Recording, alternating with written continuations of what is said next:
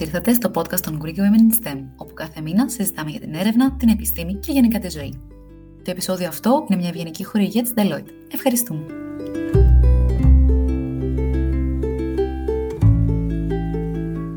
Σήμερα έχουμε μαζί μας τη Στέλλα Μανώλη και θα μιλήσουμε για τον κλάδο της φυσικής στην ακαδημαϊκή καριέρα.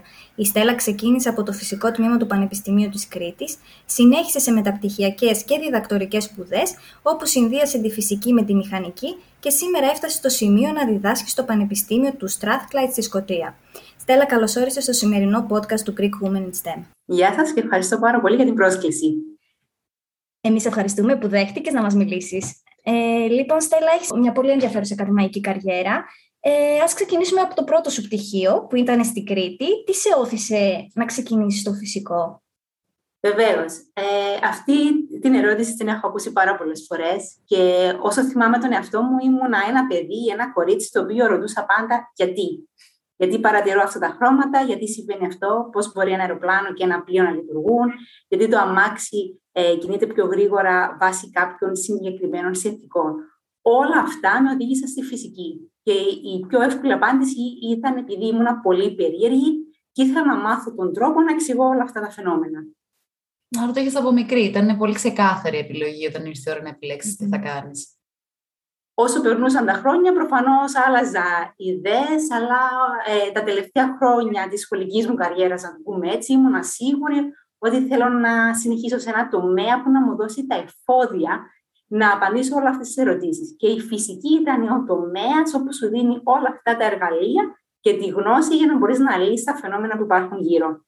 Το αισθάνθηκε αυτό κατά τη διάρκεια των σπουδών σου, ότι όντως σου έδωσε όλα αυτά τα εφόδια; Ακριβώς, η φυσική ήταν ε, η να το πούμε έτσι, έτσι ώστε να απαντήσω τις δικές μου ερωτήσεις να με κάνει να ενδιαφερθώ ακόμα περισσότερο, να μάθω το τι συμβαίνει στον κόσμο μας και το πιο σημαντικό ήταν το γιατί. Και όλα αυτά τα χρόνια, κατά τη διάρκεια των σπουδών μου στο τμήμα φυσικής, ε, κάποιες από αυτές τις ερωτήσεις απαντήθηκαν, αλλά πολύ περισσότερες δημιουργήθηκαν.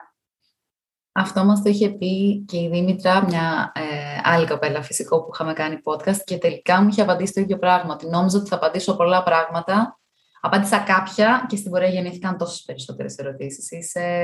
Συμβαίνει αυτό στον κλάδο σας, νομίζω τελικά. Συμβαίνει πάρα πολύ και προσωπικά πιστεύω αυτό είναι το ενδιαφέρον στον κλάδο μας. Ότι η γνώση ποτέ δεν σταματάει, οι ανακαλύψεις ποτέ δεν σταματάνε και το που βάζεις στην τελεία είναι καθαρά προσωπικό σου, μια καθαρά προσωπική σου επιλογή. Ακριβώς.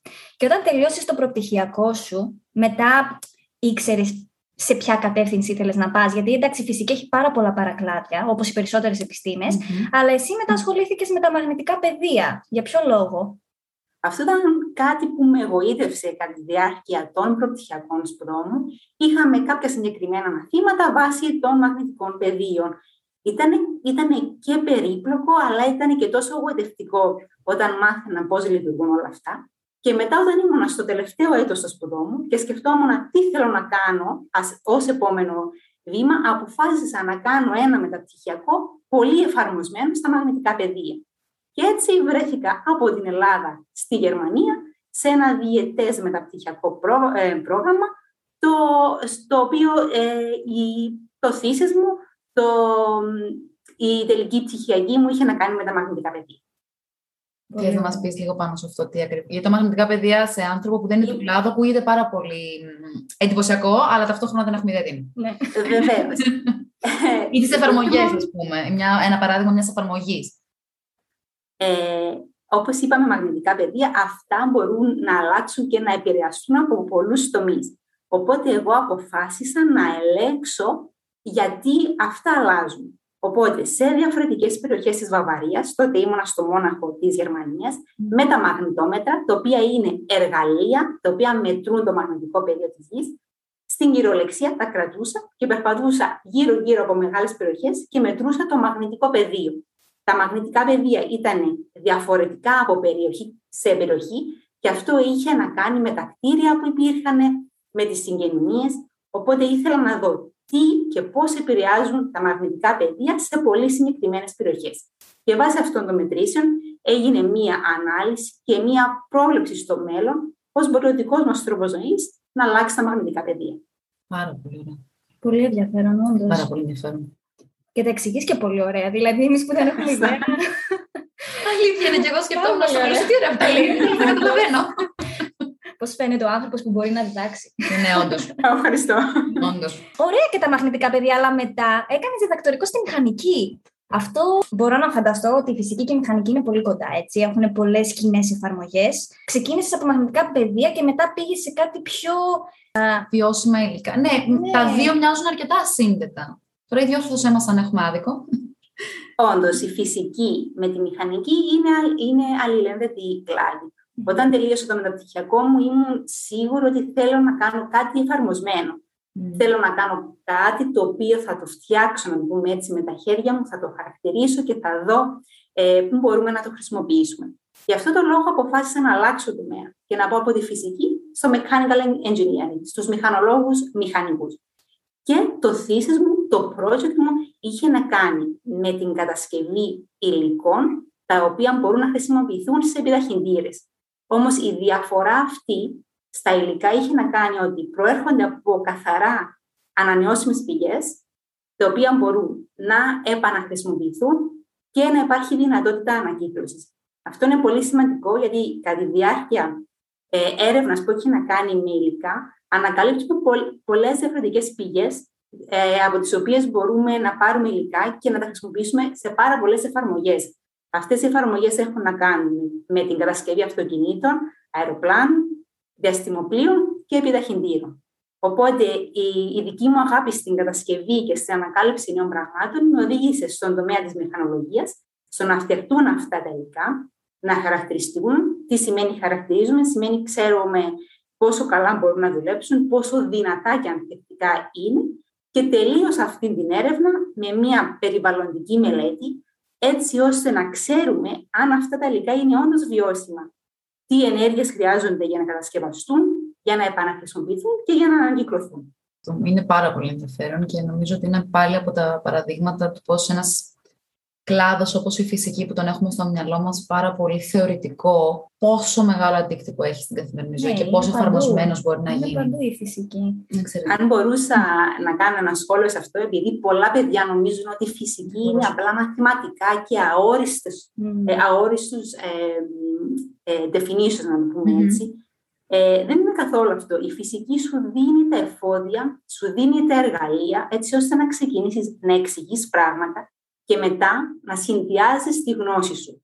Γι' αυτό από κάτι πολύ αόριστο καταλήγουμε σε κάτι πολύ συγκεκριμένο.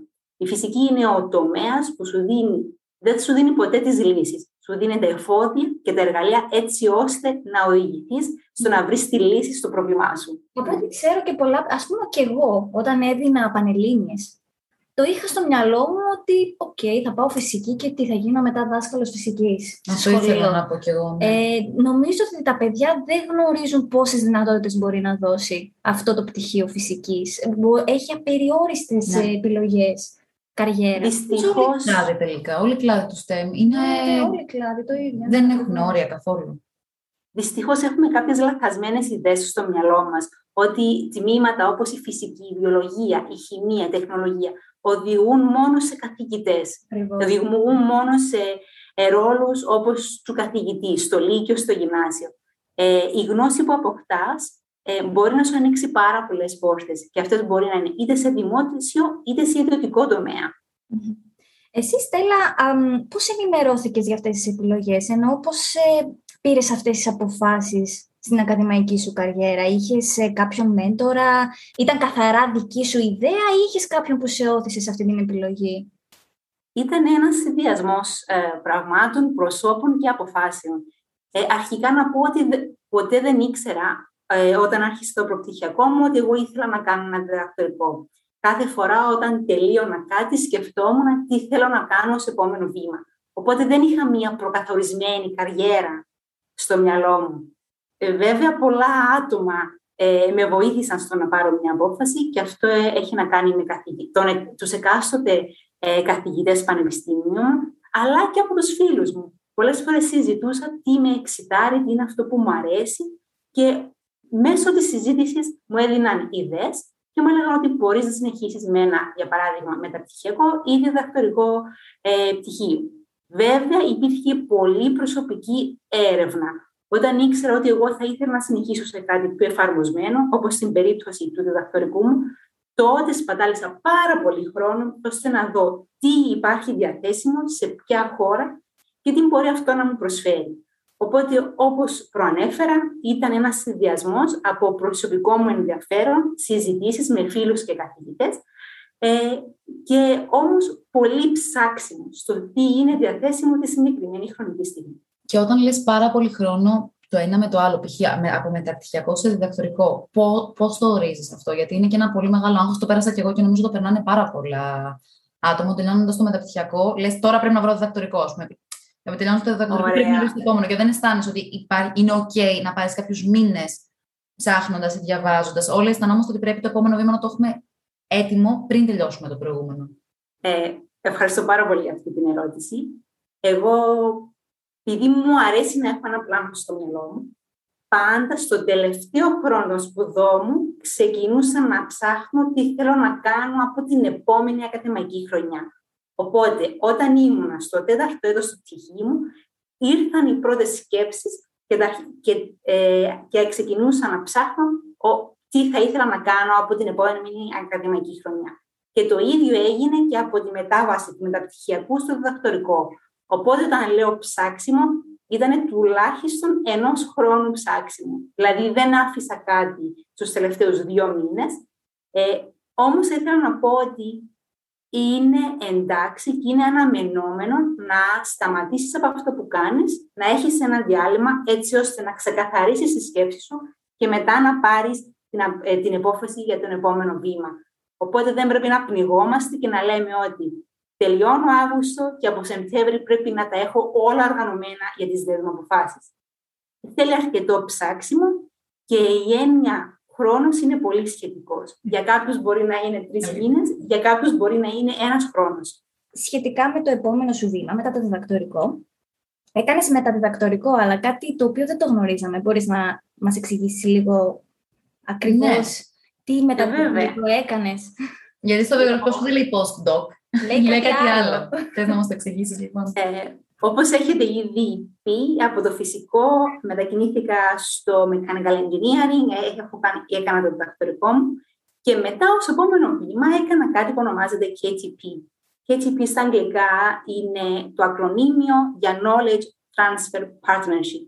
Αυτό είναι ένα μεταδιδακτορικό το οποίο συμβαίνει μεταξύ της ακαδημίας και της ε, βιομηχανίας είναι, ε, ο σκοπός αυτού είναι να μεταφέρεις την ακαδημαϊκή γνώση σε πιο πρακτικό επίπεδο στις εγκαταστάσεις μιας συγκεκριμένης εταιρείας. Εγώ για δύο χρόνια δούλεψα ως μεταδιδακτορικός σε μια εταιρεία η οποία έφτιαχνε κρυστάλλους ε, οι οποίοι μπορεί να χρησιμοποιηθούν σε διαστημόπλια. Αυτό είναι ένα κομμάτι της μηχανικής.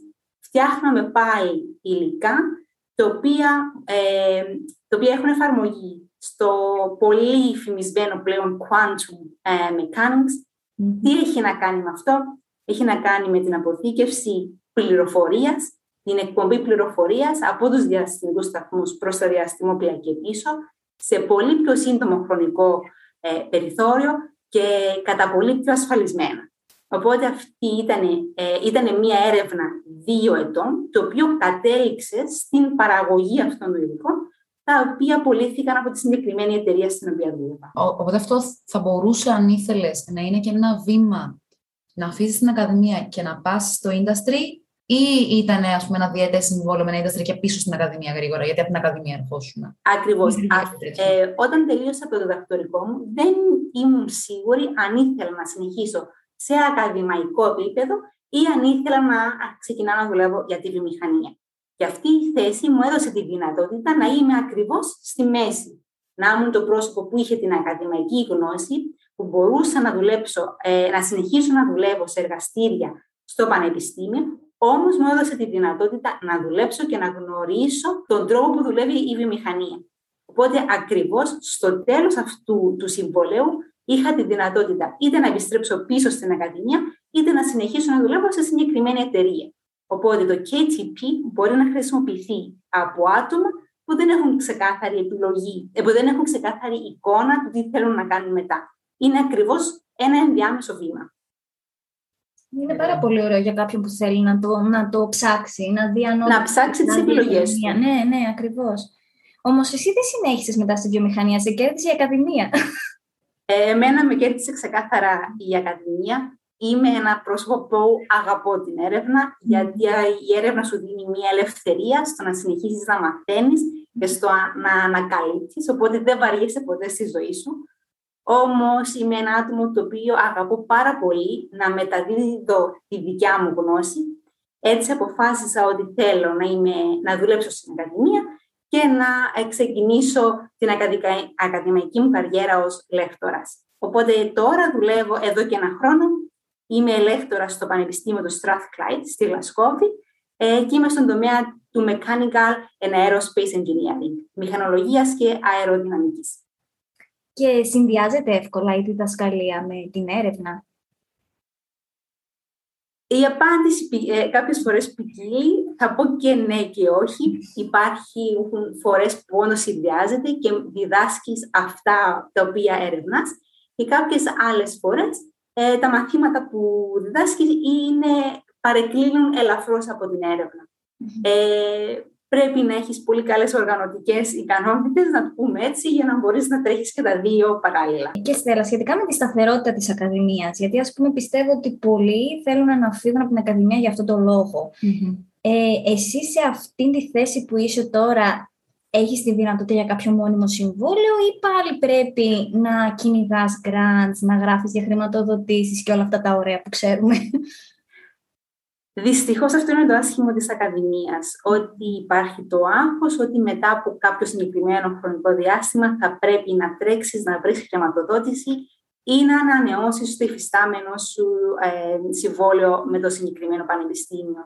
Ακριβώς αυτό είναι ένα πολύ μεγάλο πρόβλημα της Ακαδημίας, το οποίο προσθέτει ακόμη ένα πρόβλημα στο κεφάλι των ερευνητών. Δυστυχώς και εγώ βρίσκομαι σε αυτή τη φάση. Είναι λίγο αγχωτικό, αλλά. Είναι αρκετά. Ναι. Ειδικά όταν κοντεύει το τέλος του ε, συμβολέου σου, οπότε πρέπει να ξέρεις ε, ναι. τι, τι, πρέπει να κάνεις ως επόμενο βήμα. Ναι.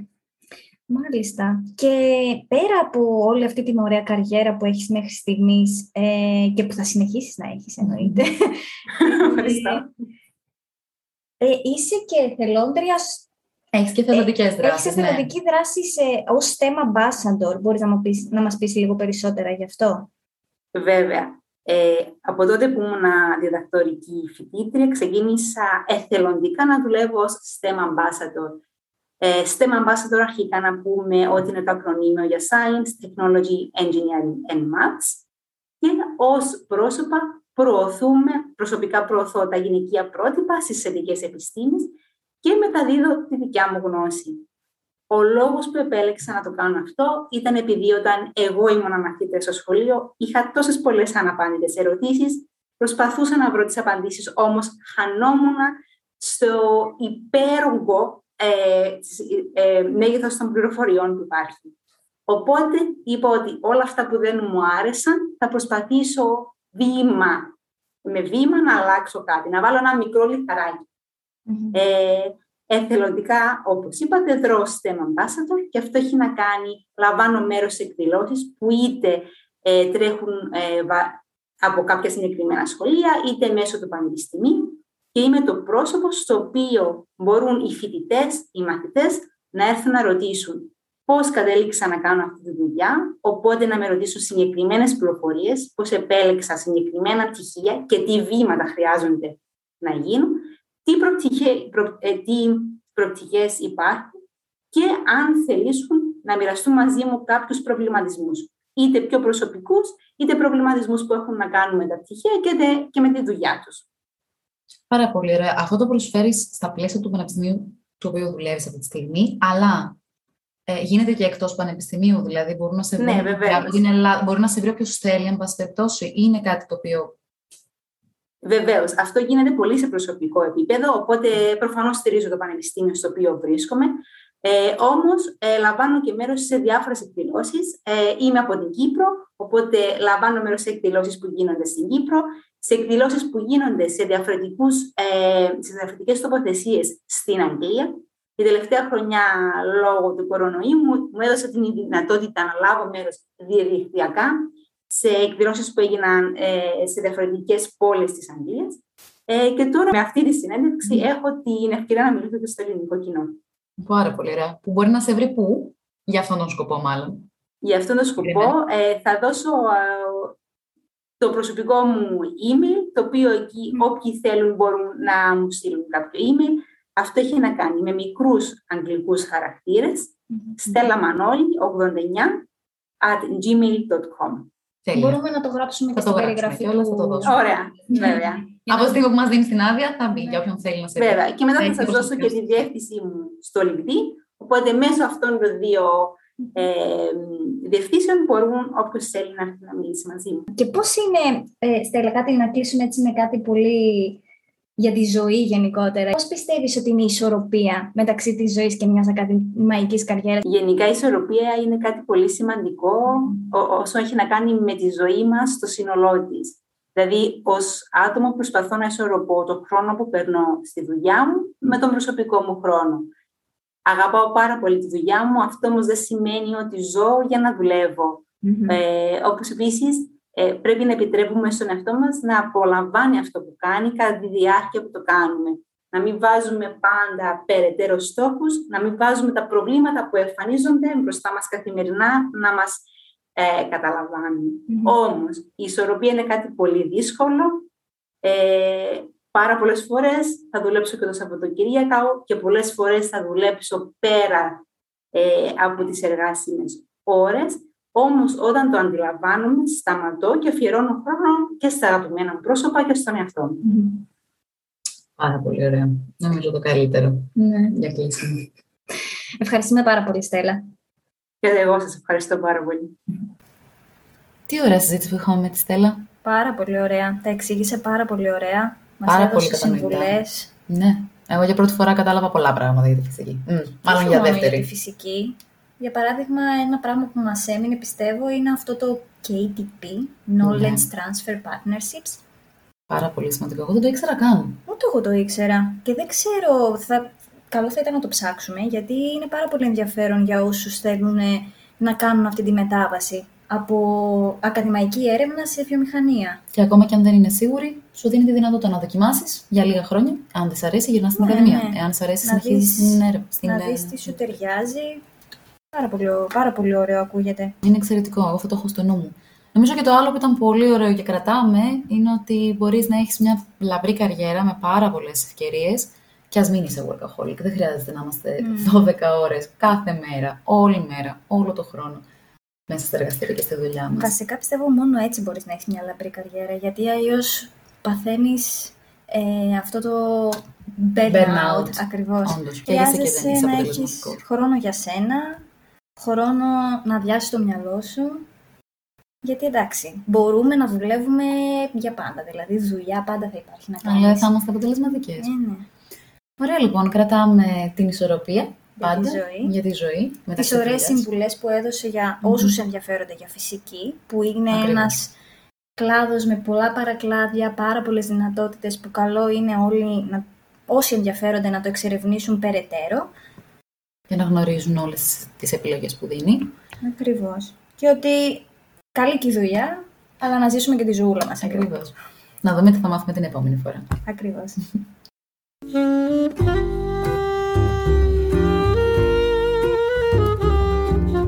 Μέχρι την επόμενη φορά βρείτε τις Greek Women in STEM σε social media ή εγγραφείτε στο newsletter για να μην χάνετε τα νέα και τις δράσεις μας.